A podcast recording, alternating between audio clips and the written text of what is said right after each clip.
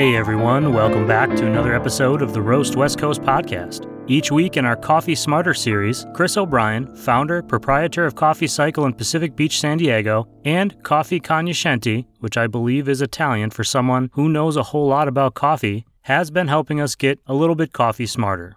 This week, he'll explain what it means when a coffee is described as light, medium, or dark, and then we'll go into coffee freshness and learn how to preserve those precious flavors just a little bit longer. Be sure to subscribe to the Roast West Coast newsletter with your email at roastwestcoast.com. There you'll find show updates, recaps, and a lot more coffee content, including links to Coffee Cycle and plenty more. I'd like to say a thank you to Chris and the team at Coffee Cycle, and especially the paid subscribers of the roastwestcoast.com's bonus content for helping me provide great coffee to some of the frontline healthcare workers in San Diego. In the spirit of the season, and just to end 2020 feeling a little bit better about things, I'll be using the proceeds of any subscriptions through the end of the year to buy coffee for local healthcare workers around San Diego County. Head to roastwestcoast.com to subscribe. There's a great offer right now for a full year of the Roast West Coast newsletter and a copy of the book Eli and Jane, which has some pretty great coffee shop scenes.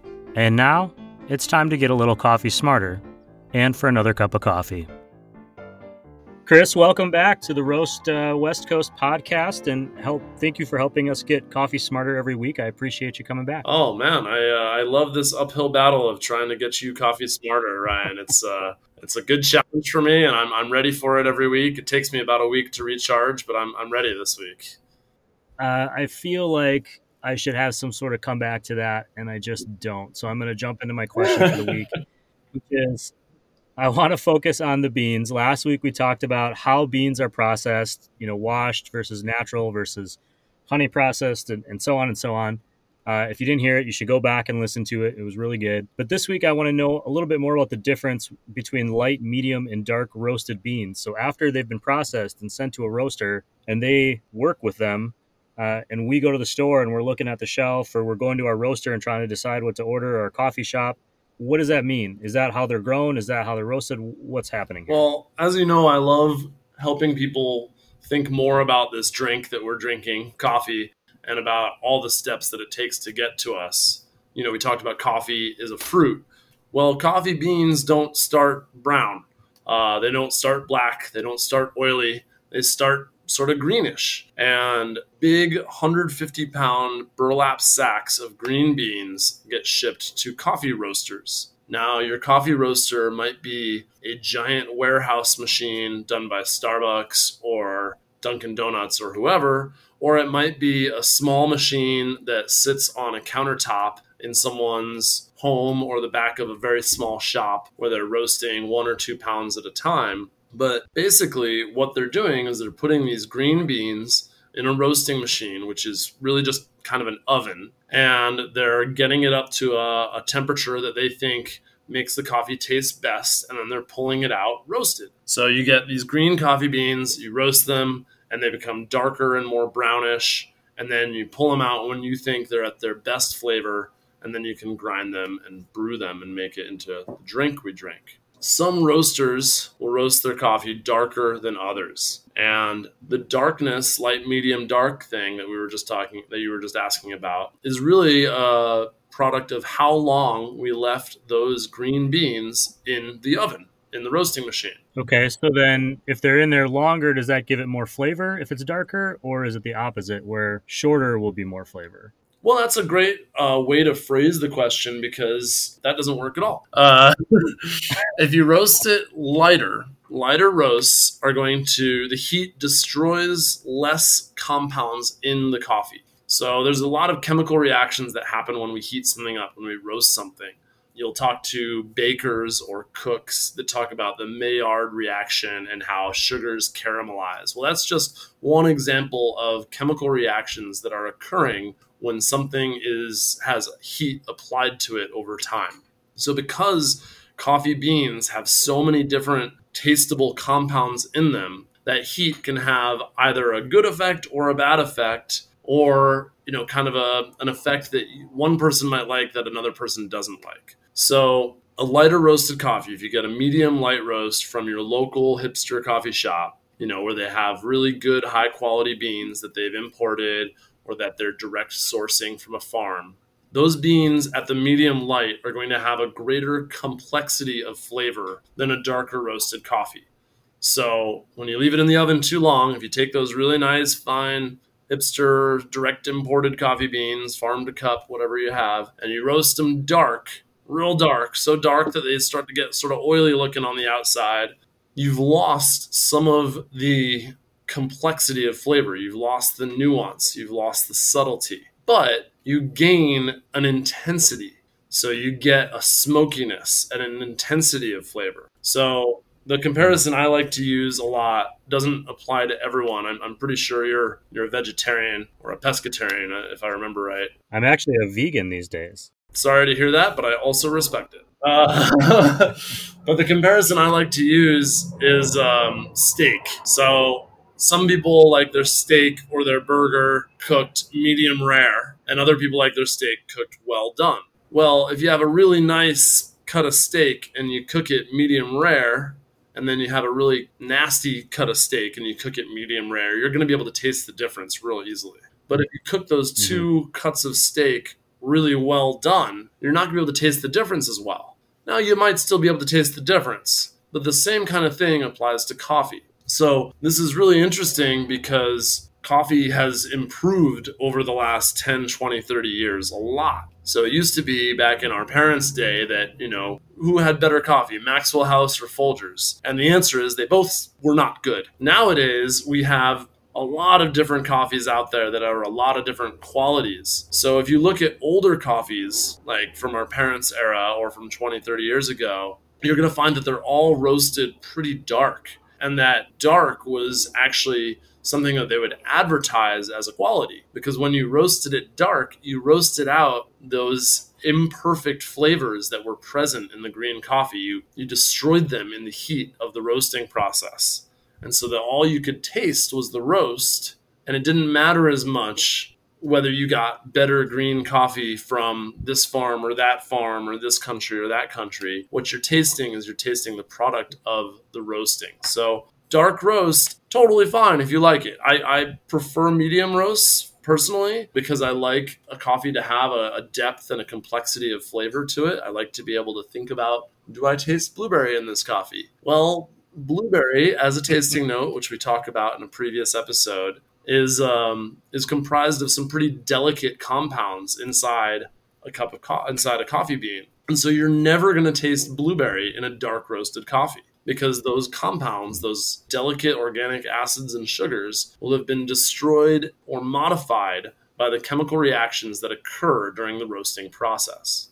So, most roasters, their goal is to take all the good stuff that is in the green coffee and roast the coffee to the point where you can taste all the good stuff and none of the bad stuff because all coffee has such a depth of complexity that there's going to be flaws and there's going to be things that we like, and we really want to highlight all the good things and cover up all the bad things. The roast can really affect what we're tasting, but generally speaking, I tend to prefer medium light roasts because it means that the roaster has decided that the coffee is good enough to show off at a medium to light profile. There's so much science and yet kind of so much alchemy and magic to it you know with this trying to imagine the flavors that are inside the bean and then pulling them out and i just have to imagine there's so much trial and error. That's why i don't roast coffee.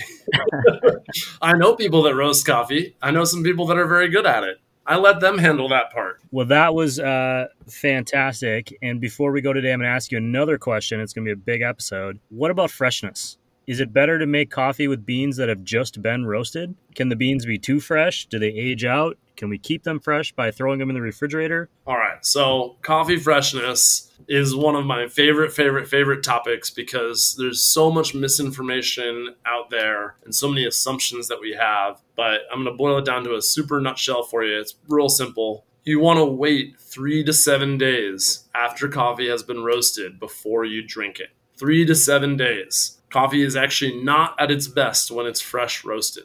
That being said, you have about two weeks from that point, from those three to seven days, to drink your coffee at its peak of flavor. Now, that being said, most people can't detect the difference after two weeks. So, Some people will tell you you have four weeks, other people will say you have three, other people will say you have two.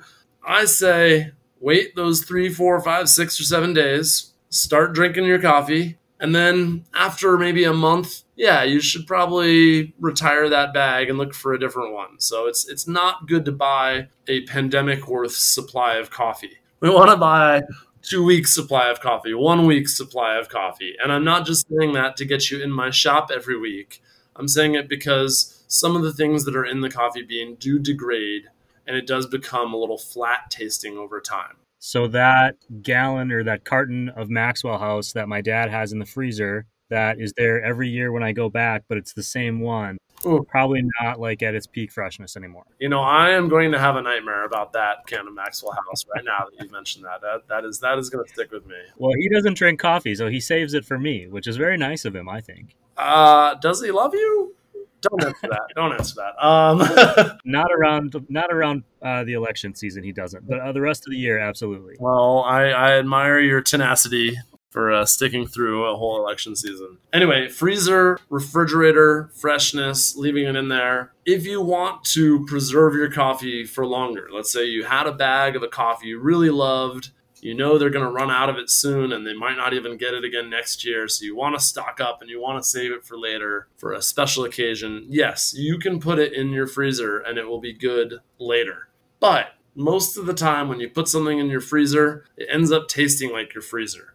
So if you want to freeze your coffee, you have to really make sure that there is almost no air in the bag that's in there and then that it's super, super well sealed. Most people, the best way to do that is to vacuum seal your coffee.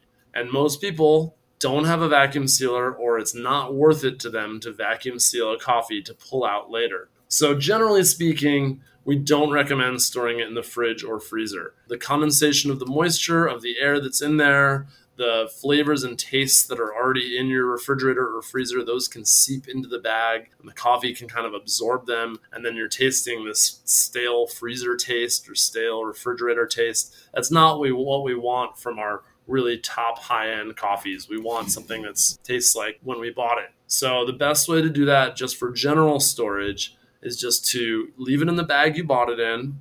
And if you want to get real fancy you can put another plastic bag around that when you're done measuring out your coffee every day, you squeeze the air out and roll that bag nice and tight and closed. Squeeze the air out of that other plastic bag nice and tight and closed. And then you leave it in the back of a cool, dark cupboard. We say coffee freshness is degraded by four things light, air, heat, and moisture.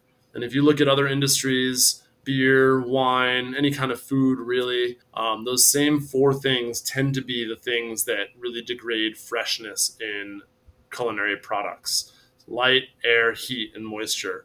So we just try to eliminate those as best we can. Light isn't a huge issue for coffee most of the time, but it can contribute to degrade, degradation. Heat, you don't want to store it above your oven, it's just going to make it stale faster, or uh, above a toaster oven or anything like that. It's just going to make it stale faster moisture, squeeze that air out of the bag. Don't let any any moisture get in there and squeeze any air out of it because the air will have a little bit of latent moisture to it. And air, just in general, you want to remove all the air from it so that that doesn't contribute to pulling coffee flavor out of the beans. Okay. Well, um, you're gonna have to excuse me because I have to go get some beans out of my freezer.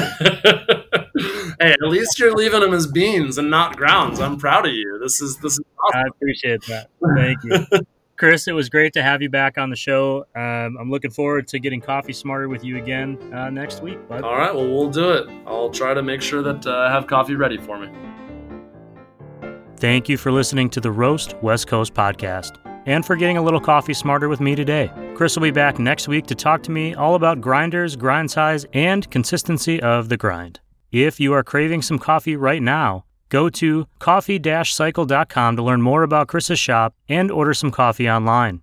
Or you can follow at coffee-cycle on Instagram. If you're just going to keep letting this podcast stream in your computer or on your phone, you'll hear my conversation with Brianna Briggs. She's the director of coffee and head roaster at Leap Coffee in Carlsbad, California. And recently, she and I talked about the representation of women in coffee and how she ended up in the coffee business to begin with. Head to www.leap.coffee ASAP because for this week only, For every bag of coffee purchased, customers are entered into a drawing to win a free V60 pour over set and a bag of their sugar and spice holiday blend, which is available only for a limited time. Order for pickup or delivery online at www.leap.coffee. They'll announce the winner of the drawing on Monday, December 21st.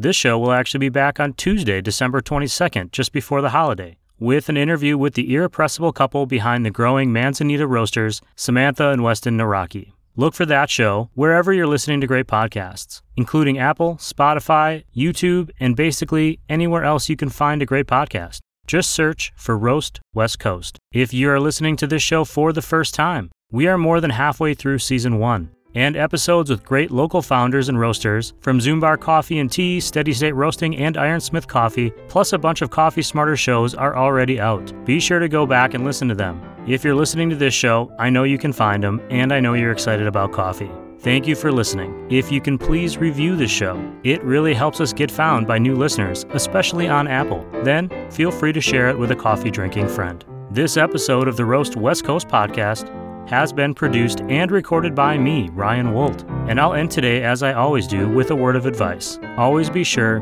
to drink good coffee.